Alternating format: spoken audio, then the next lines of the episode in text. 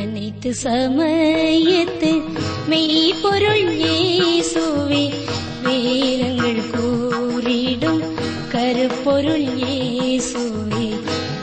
பொருள் இயேசுவே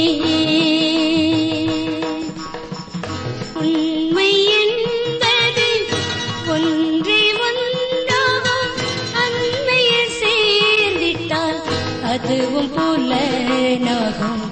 மெய்ப்பொருள்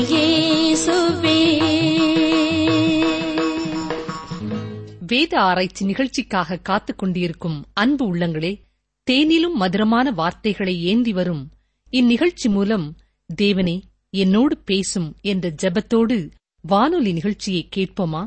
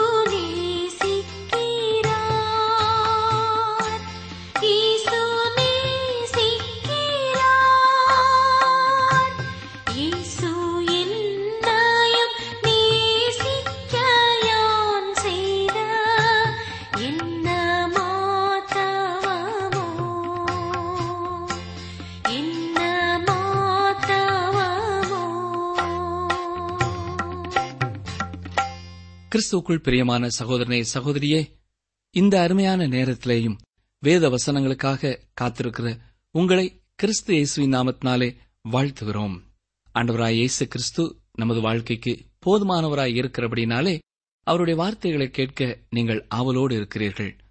அவர் உங்களை அனுதினம் வழிநடத்துகிறார். அதற்காக கர்த்தரை துதிக்கிறோம் அவரை ஸ்தோத்தரிக்கிறோம். இந்த நாட்களிலே நாம் எபிரேயர் நிறுவத்தை சிந்தித்து வருகிறோம். நேற்றைய தினத்திலே நாம் சிந்திக்கும் பொழுது எபிரேயர் முதலாம் அதிகாரத்தின் கடைசி பகுதியையும் எபிரேயர் இரண்டாம் அதிகாரத்தின் முதல் பகுதியும் நாம் பார்த்தோம். முதலாம் அதிகாரத்தின் கடைசி பகுதியை நாம் பார்க்கும் பொழுது நம்முடைய தேவனாய கர்த்தர் நீதியை விரும்புகிறவர் அக்கிரமத்தை வெறுக்கிறவர் என்று நாம் பார்த்தோம். அது மட்டுமல்ல ஆதலால் தேவன் உமது தோழரை பார்க்கிலும் உம்மை ஆனந்த தைலத்தால் அபிஷேகம் பண்ணினார் என்று வாசித்தோம். அதாவது நம்முடைய வாழ்க்கையிலேயும் நாம் நீதியை விரும்பி அக்கிரமத்தை வெறுக்கும் பொழுது நமது தோழர்களை பார்க்கிலும் நாம் ஆனந்தமான ஒரு வாழ்க்கையை அனுபவிக்க கர்த்தர் நமக்கு உதவி செய்கிறார் என்று சிந்தித்தோம். அது மட்டுமல்ல இவரேர் இரண்டாம் அதிகாரம் முதலாம் வசனத்தை நாம் வாசிக்கும் பொழுது நாம் கேட்டவைகளை விட்டு விலகாதபடி என்பது கவனமில்லாமல் அலட்சியமாக இருந்து செய்ய தவறிவிடுவதை குறிக்கிறது என்று நாம் பார்த்தோம். எந்த ஒன்றை குறித்தும் நாம் அலட்சியமாக இருப்போம் என்றால் அதன் விளைவு துக்ககரமானதாக இருக்கும். ஆனால் பிரியமானவர்களே ஆவிக்குரிய வாழ்க்கையிலே சுவிசேஷ செய்தியை கேட்டும் செயல்படாமல் அலட்சியப்படுத்துவது முடிவில்லாத துன்பத்தை தரும் என்பதை நாம் சிந்தித்தோம். இப்பொழுது தொடர்ந்து நாம் எபிரேயர் இரண்டாம் அதிகாரம் ஐந்தாம் வசனம் முதல் பத்தாம் வசனம் வரை சிந்திப்போம். இன்று நாம் சிந்திக்கப் போகிற பகுதியிலே இயேசு கிறிஸ்து மனிதனாக வந்தாலும் அவர் தேவதூதர்களுக்கு மேலானவர் என்பதை நாம் புரிந்து கொள்ளப் போகிறோம். கிறிஸ்துவின் தெய்வீக தன்மையும் மனித தன்மையும் அழுத்தமாக இந்த பகுதியிலே கூறப்பட்டிருக்கிறது. கிறிஸ்து தெய்வீகத்தை இந்த பூமிக்கு கொண்டு வந்து மனுஷீகத்தை பரலோகத்திற்கு எடுத்துச் சென்றார் என்று சொல்லலாம். பாருங்கள் இவரையர் இரண்டாம் அதிகாரம் ஐந்தாம் வசனம்.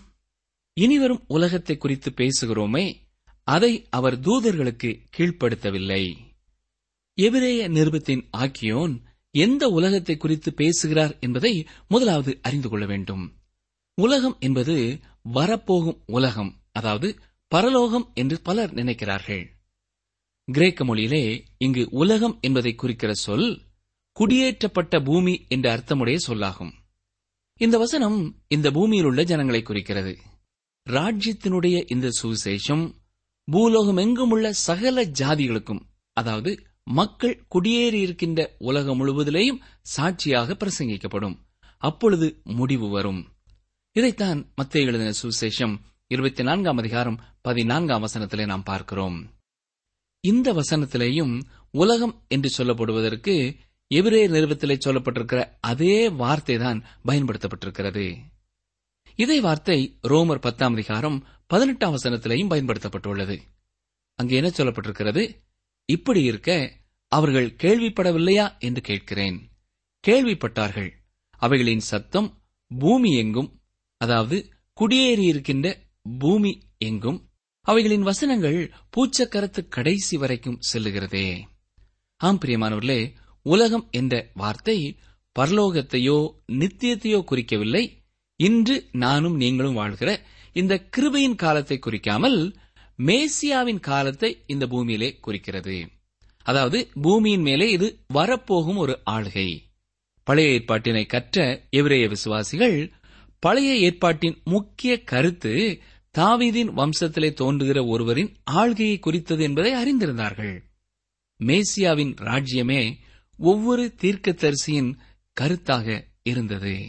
அதைத்தான் எபிரேய ஆக்கியோன் இனிவரும் உலகம் என்று சொல்லுகிறார். அதை அவர் தூதர்களுக்கு கீழ்ப்படுத்தவில்லை என்று பார்க்கிறோம். இது பூமியின் மீது வரப்போகும் ஆயிர வருட அரசாட்சியை குறிக்கிறது. கடந்த காலங்களிலே தூதர்கள் ஆளுகை செய்யாதது போல வரும் காலங்களிலேயும் அவர்கள் ஆளுகை செய்யப் போவதில்லை. கடந்த காலங்களிலே தேவதூதர்கள் பணிவிடை செய்கிறவர்களாகவும் செய்தி எடுத்துச் செல்கிறவர்களாயும் இருந்தது போலவே எதிர்காலத்திலேயும் பணிவிடைக்காரர்களாகவே இருப்பார்கள் என்பதை நாம் புரிந்து கொள்ள வேண்டும். அடுத்ததாக சிருஷ்டிப்பை குறித்து கூறுகிற எட்டாவது சங்கீதத்திற்குள்ளே செல்கிறார். அதன் அர்த்தத்தையும் நமக்கு விளக்குகிறார். பாருங்கள் வாசிக்கிறேன். எபிரேயர் இரண்டாம் அதிகாரம் ஆறாம் வசனம்.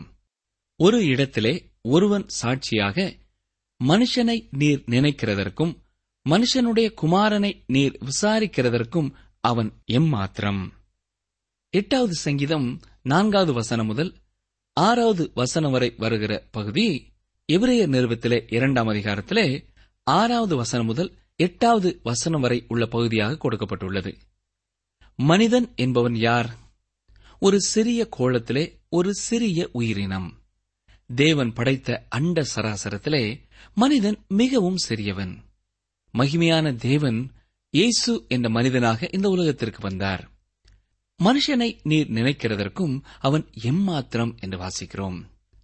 தேவன் பரலோகத்தின் மகிமையை விட்டு இந்த பூமிக்கு இயேசு என்ற மனிதனாக வந்தார். தேவதூதனாக வரவில்லை என்பதே இந்த கேள்விக்கான பதிலாகும். இதனையே எபிரேர் நிறுவத்தை எழுதிய ஆக்கியோன் கூறப்போகிறார். மனுஷனை நீர் நினைக்கிறதற்கும் மனுஷனுடைய குமாரனை நீர் விசாரிக்கிறதற்கும் அவன் எம்மாத்திரம். மனிதன் ஒன்றுமில்லை. மனித சரீரம் அதிக விலை மதிப்புள்ளது அல்ல மனோரீதியிலே மனிதன்தான் சிறந்தவன் என்றும் தான் அனைத்தும் அறிந்தவன் என்றும் நினைக்கிறான்.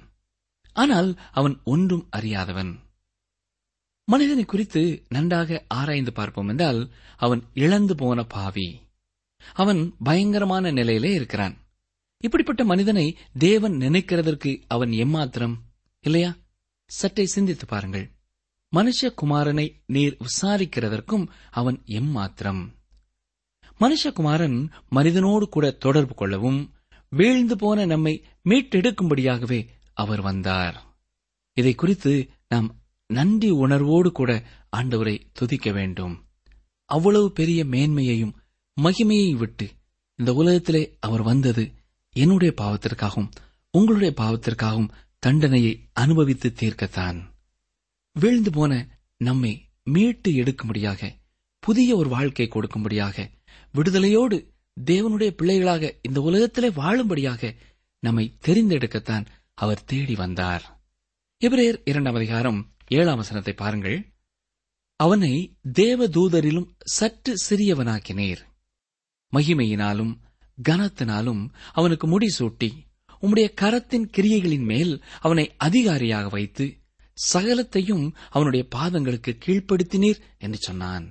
தேவன் மனிதனை தேவதூதர்களை காட்டிலும் கீழானவர்களாகவே சிருஷ்டித்தார். எட்டாவது சங்கீதம் மனிதன் தேவதூதரிலும் சிறியவன் என்பதை வெளிப்படையாக கூறுகிறது.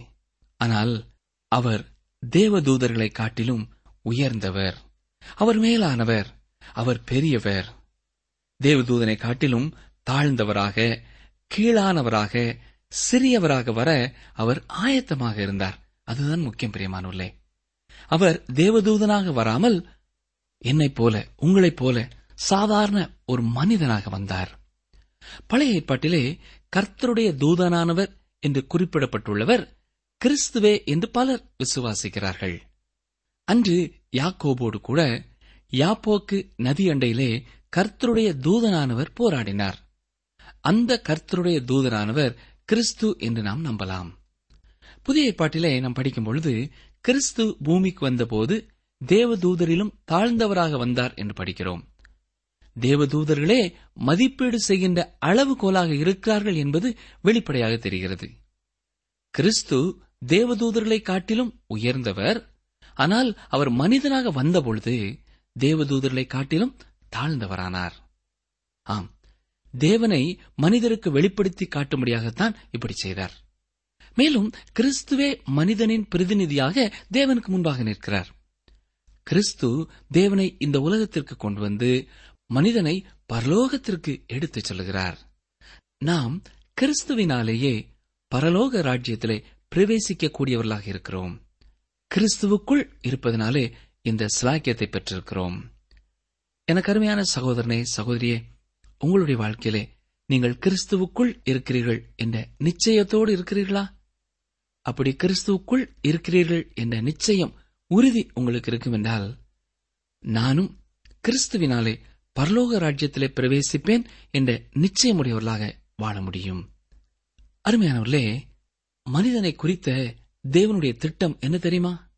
மகிமையினாலும் கனத்தினாலும் அவனுக்கு முடிசூட்டி உம்முடைய கரத்தின் கிரியைகளின் மேல் அவனை அதிகாரியாக வைத்து சகலத்தையும் அவனுடைய பாதங்களுக்கு கீழ்ப்படுத்தினீர் என்று சொன்னான் என்று பார்க்கிறோம். தேவதூதர்களால் செய்யக்கூடாத செயலை மனிதன் செய்யப் போகிறான். தேவதூதர்கள் தேவனுடைய பூமியை ஆளுகை செய்யவில்லை. அவர்கள் தேவனின் தூதுவர்களாகவே இருந்தார்கள். ஒரு தேவதூதன் தேவனுக்கு விரோதமாக எதிர்த்து நின்றான். அவன் தனக்குத்தானே ஒரு ராஜ்யத்தை ஸ்தாபிக்க முயற்சித்தான். தானே அரசாட்சி செய்கின்ற தலைவனாக வேண்டும் என்று விரும்பினான். விடிவெளியின் மகனாகிய அவன் பெயர் லூசிபர். இன்று நாம் அவனை சாத்தான் என்றும் பிசாசு என்றும் கூறுகிறோம். அவன் ஒளியின் தூதன்.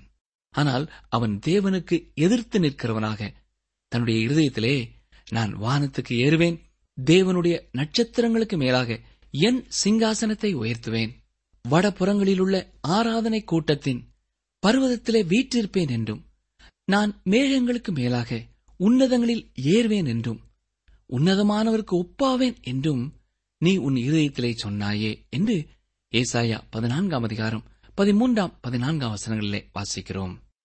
தேவன் லூசிபரையோ அல்லது வேறு எந்த ஒரு தேவதூதனையும் பூமியை ஆளுகை செய்யும்படியாக செய்யாமல் பூமியை சுதந்தரித்துக் கொள்ளும்படி மனிதனையே சிருஷ்டித்தார். ஆனால் மனிதனால் இன்று இந்த பூமியை ஆளுகை செய்ய முடியவில்லை. மனிதன் சாத்தானைப் போல எண்ணமுடையவனாக தேவனின்றி தானே பூமியை ஆட்சி செய்யலாம் என்று எண்ணுகிறான். மனிதன் தேவனை சார்ந்து இருந்த பொழுது தேவன் இந்த பூமியை ஆசீர்வதித்தார். ஆனால் மனிதன் தேவன் இல்லாமல் தானாகவே இந்த பூமியை ஆட்சி செய்ய முடியாது. என்ற போதிலும் மீட்பின் மூலமாக மனிதன் இந்த பூமியை ஆட்சி செய்கிற நிலைமைக்கு தேவன் அவனை மீட்டெடுக்கிறார். எட்டாவது சங்கீதத்திலே உம்முடைய கரத்தின் கிரியைகளின் மேல் நீர் அவனுக்கு ஆளுகை தந்து சகலத்தையும் அவனுடைய பாதங்களுக்கு கீழ்ப்படுத்தினீர் என்று கூறப்பட்டுள்ளது. ஏதேன் தோட்டத்திலே மனிதன் தேவனுக்கு கீழ்ப்படியாமல் போன பொழுது இந்த பூமியை ஆளுகை செய்யும் தகுதியை இழந்துவிட்டான். ஆனால் கிறிஸ்து திரும்பவுமாக அதனை மீட்டுக் கொண்டார் எபிரேயர் இரண்டாம் அதிகாரம் எட்டாம் வசனத்தை பாருங்கள். சகலத்தையும் அவனுக்கு கீழ்ப்படுத்தினார் என்கிற விஷயத்தில் அவர் அவனுக்கு கீழ்ப்படுத்தாத பொருள் ஒன்றுமில்லை. அப்படி இருந்தும் இன்னும் அவனுக்கு சகலமும் கீழ்ப்பட்டிருக்க காணோம். இந்த வசனத்தை நன்றாக கவனியுங்கள். இங்கே வாசிப்பது என்ன? சகலத்தையும் அவனுக்கு கீழ்ப்படுத்தினார். இது மனிதனுக்கு கீழாக அல்ல கிறிஸ்துவுக்கு கீழ்ப்படுத்தினார் என்பதாகும். ஆனால் சகலமும் அவருக்கு கீழ்ப்படவில்லை என்பதை இப்பொழுது நாம் அறிந்து கொள்கிறோம். ஏனென்றால் பிரியமானவர்களே தேவனுடைய கட்டுப்பாட்டினின்று இந்த பூமி விலகவில்லை என்றாலும் அவர் இப்பொழுது உலகத்தை ஆளுகை செய்யவில்லை. ஆண்டவராகிய இயேசு இந்த பூமியிலே ஆட்சி செய்தால் வைத்திய சாலைகளும் சிறைச்சாலைகளும் வேண்டியதில்லை. குற்றமோ வறுமையோ காணப்பட போவதில்லை. இயேசு கிறிஸ்து இந்த பூமியை ஆட்சி செய்யும் பொழுது அது ஆயிர வருட அரசாட்சியின் பரதேசி போல காணப்படும். இப்ரே ஆக்கியோன் எட்டாவது சங்கீதத்தை சுட்டிக்காட்டும் பொழுது சங்கீதக்காரன் கிறிஸ்துவை குறித்து கூறுகின்றான் என்பதையும் அவன் கூறிய தீர்க்க தரிசனம் இன்னமும் நிறைவேறவில்லை என்பதையும் தெரிவிக்கிறார். சரி தொடர்ந்து இப்ரேயர் இரண்டாம் அதிகாரம் ஒன்பதாம் வசனத்திற்கு வருவோம். வாசிக்கிறேன். என்றாலும் தேவனுடைய கிருபையினால் ஒவ்வொருவருக்காகவும் மரணத்தை ருசி பார்க்கும்படிக்கு தேவதூதரிலும் சற்று சிறியவராக்கப்பட்டிருந்த இயேசு மரணத்தை உத்தரித்ததின் நிமித்தம் மகிமையினாலும் கனத்தினாலும் முடிசூட்டப்பட்டதை காண்கிறோம். இங்கே காண்கிறோம் என்ற வார்த்தை சாதாரணமாக இயேசுவை பார்ப்பதை குறிக்காமல் அவரை புரிந்து கொண்டு அர்த்தத்தோடு அவரை பார்ப்பதை குறிப்பிடுகிறது. நம் சிறிய அறிவினாலே அறிந்து கொள்ள முடியாதது அவரில் காணப்படுகிறது என்பதை நாம் உணர்ந்து கொள்கிறோம். நாம் அவரை விசுவாசத்தோடும் நம்பிக்கையோடும் ஆச்சரியத்தோடும் பணிவோடும் அதே நேரம் வணக்கத்தோடும் பார்க்கிறோம். நாம் இயேசுவை காணத்தக்கதாக தேவனின் ஆவியானவர் நம் கண்களின் திரையை விலக்கிவிட்டாரா? எனக்கு பிரியமான சகோதரனை சகோதரியே உங்களுடைய வாழ்க்கையிலேயும் நீங்கள் அவரை விசுவாசத்தோடும் நம்பிக்கையோடும் ஆச்சரியத்தோடும் பணிவோடும் வணக்கத்தோடும் பார்க்கிறீர்களா? இது முக்கியமானது. இயேசுவை காண்கிறோம் என்று நாம் சொல்லலாம். இயேசு என்பது மனிதனாக வந்தபொழுது அவருக்கு கொடுக்கப்பட்ட பெயர். தேவன் மனிதனாக மரியாளின் கற்பத்திலே உருவான போது தேவதூதன் யோசிப்பிடம் அவருக்கு இயேசு என்று பெயரிடுவாயாக ஏனெனில் அவர் தமது ஜனங்களின் பாவங்களை நீக்கி அவர்களை ரட்சிப்பார் என்று கூறினான். இதை மத்தேயு முதலாம் அதிகாரம் இருபத்தி ஓராம் வசனத்திலே நாம் வாசிக்கிறோம். அது மட்டுமல்ல இவரே இரண்டாம் அதிகாரம் ஒன்பதாம் வசனத்திலே நாம் பார்க்கிற பகுதியிலே தேவதூதரிலும் சிறியவர் என்பது அழுத்தமாக கூறப்படாமல் காலத்தை குறிக்கின்ற சற்று என்ற வார்த்தையே வற்புறுத்தப்படுகின்றது. எனவே சிறிது காலத்திற்கு மாத்திரமே இயேசு தேவதூதரிலும் சிறியவராக்கப்பட்டிருந்தார். அந்த சிறிது காலம் இயேசு பூமியிலே இருந்தார். அது எவ்வளவு காலம்? முப்பத்தி மூன்றரை ஆண்டுகள். அவர் தேவதூதரிலும் சற்று சிறியவராக இருந்தது அந்த குறைந்த காலங்கள்தான். மரணத்தை ருசி பார்க்கும்படிக்கு என்று நாம் பார்க்கிற வார்த்தை கிறிஸ்து ஒருவர் மாத்திரமே மனிதனை மீட்டுக் கொள்ள முடியும் என்பதை தெளிவுபடுத்துகிறது. ஏனென்றால் சிலுவை மரணத்தை அவர் ஏற்றுக்கொள்வது மாத்திரமே அதற்கான ஒரே வழியாகும். சிலுவையிலே மறித்து உயிர் தெழுவதன் மூலமாக அவர் மனிதனை மீட்டு எடுக்க முடியும். மகிமையினாலும் கனத்தினாலும் முடிசூட்டி சிலுவை மரணத்தினாலே இயேசு மகிமையினாலும் கனத்தினாலும் முடிசூட்டப்படாமல் நமக்காகவே சிலுவை மரணத்தை ஏற்றுக்கொண்டார். மகிமையிலே ஒருவர் இருக்கிறார். அவர் ஏகோவா இயேசுவே ஏகோவா அவர் முன்பு தேவனாகவும் இப்பொழுது தேவனாகவே இருக்கிறார். ஆனால் இன்று மனிதனில் மனிதனானவர் அவர் அவர் மனிதனாக வந்தபடியால் இதற்கு முன்பு பரலோகத்திலே காணப்படாத மகிமையினாலும் கனத்தினாலும் முடிசூட்டப்பட்டார். ஒவ்வொருவருக்காகவும் மரணத்தை ருசி பார்க்கும்படிக்கு என்று இந்த வசனத்தில் நாம் பார்ப்பது இயேசு கிறிஸ்துவின் வேதனையை மட்டும் அனுபவிக்காமல் மரணம் என்பது என்ன என்று மரணத்தின் ஆழம் வரை சென்றார் என்பதை குறிக்கிறது. மரணம் என்னும் பானத்தை பருகினார். கசப்பான மரண பானத்தை உதடுகளிலே வைத்து அதன் கடைசி துளி வரை பருகினார் என்று சொல்லலாம்.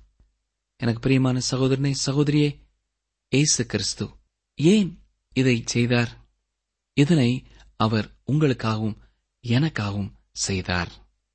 இன்றும் தமது கிருபையினாலே நம்மை ரட்சிக்கிறார். என்று கேட்ட வசனங்களை சற்றே நம் மனதிலே மீண்டும் கொண்டு வருவோமா? ஆண்டவராகிய இயேசு கிறிஸ்து அவர் தேவனாக இருந்தாலும் இந்த உலகத்திலே சாதாரண மனிதனாக இறங்கி வந்தார். தேவ தூதனை விட சிறியவராக அவர் மாறி அந்த சிறிது காலத்திலே இந்த உலகத்திலே வாழ்ந்து நம்முடைய பாவங்களுக்காக அவர் சில்வேலே மறித்தார் இந்த கிருபையின் காலத்திலே இருக்கிற நாம் இயேசு எனது பாவத்திற்கான தண்டனையையும் ஏற்றுக்கொண்டார் என்று விசுவாசித்து நம்முடைய பாவங்களை நம்முடைய அக்கிரமங்களை அவருடைய பிரசன்னத்திலே நாம் அறிக்கை செய்யும் பொழுது அவருடைய வசனத்தை விசுவாசித்து ஏற்றுக்கொள்ளும் பொழுது பாவ மன்னிப்பையும் ரட்சிப்பின் சந்தோஷத்தையும் பெற்றுக்கொள்கிறோம். ஏனென்றால் அவர் அவ்வாறு வாக்கு கொடுத்திருக்கிறார். நம்முடைய பாவங்களை நாம் அறிக்கையிட்டால் பாவங்களை நமக்கு மன்னித்து எல்லா அநியாயத்தையும் நீக்கி நம்மை சுத்திகரிப்பதற்கு அவர் உண்மையும் நீதியுமுள்ளவராயிருக்கிறார். ஜபிப்போமா? நாம் சேர்ந்து கர்த்தரை நோக்கி பார்த்து ஜெபம் செய்வோம். எங்களை அதிகமாக நேசிக்கிற எங்கள் ஜீவனுள்ள தேவநாய கர்த்தாவே இன்றைக்கும் உடைய வசனங்களை நாங்கள் வாசிக்க எங்களுக்கு உதவி செய்த கிருபைக்காக உமக்கு நன்றி செலுத்துகிறோம். உடைய வசனத்தின் மூலமாக இன்று நாங்கள் கற்றுக்கொண்ட சத்தியங்களுக்காக உமக்கு நன்றி செலுத்துகிறோம். பாவிகளாகிய எங்களுடைய வாழ்க்கைக்காக நீர் இந்த உலகத்திலே மனிதனாய் எங்களை தேடி வந்தீர் என்பதை எங்களுக்கு இந்த நாளின் வேத பகுதி மூலமாகவும் நினைவுபடுத்தினீர். உமக்கு நன்றி செலுத்துகிறோம். அன்றுவரே இந்த சத்தியத்தை புரிந்து கொண்ட நாங்கள் இதை உள்ளத்தின் ஆழத்திலே நாங்கள் அறிந்து கொள்ளவும் உம்முடைய வசனத்தை நாங்கள் அப்படியே ஏற்றுக்கொள்ளவும். எங்களுடைய வாழ்க்கையை உம்முடைய கரத்திலே கொடுத்து என்றென்றும் உம்முடைய பிள்ளைகளாக நித்திய நித்தியமாய் வாழ எங்களை அர்ப்பணிக்க தொடர்ந்து நிறைங்களோடு உறவாடும். மீட்பரேசு கிறிஸ்துவின் நாமத்தினாலே தாழ்மையோடு வேண்டிக் கொள்கிறோம் பிதாவே. ஆமேன். நீங்கள் தொடர்பு கொள்ள வேண்டிய எமது முகவரி வேத ஆராய்ச்சி டி டபிள்யூ ஆர் தபால் பெட்டி எண் நூற்று முப்பத்தி நான்கு திருநெல்வேலி இரண்டு தமிழ்நாடு. எங்கள் தொலைபேசி எண் தொன்னூற்று நான்கு நாற்பத்தி இரண்டு இருபத்தி ஐந்து இருபத்தி ஆறு இருபத்தி ஏழு. மற்றும் ஒரு தொலைபேசி எண் ஒன்பது ஐந்து எட்டு ஐந்து நான்கு ஆறு பூஜ்ஜியம் நான்கு ஆறு பூஜ்ஜியம். எங்கள் இமெயில் முகவரி Tamil DTP at radio eight eight two dot com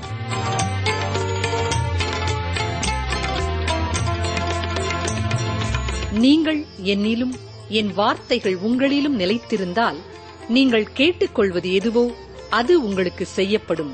யோவான் பதினைந்து ஏழு. நீங்கள் என்னிலும் என் வார்த்தைகள் உங்களிலும் நிலைத்திருந்தால் நீங்கள் கேட்டுக்கொள்வது எதுவோ அது உங்களுக்கு செய்யப்படும். யோவான் பதினைந்து ஏழு.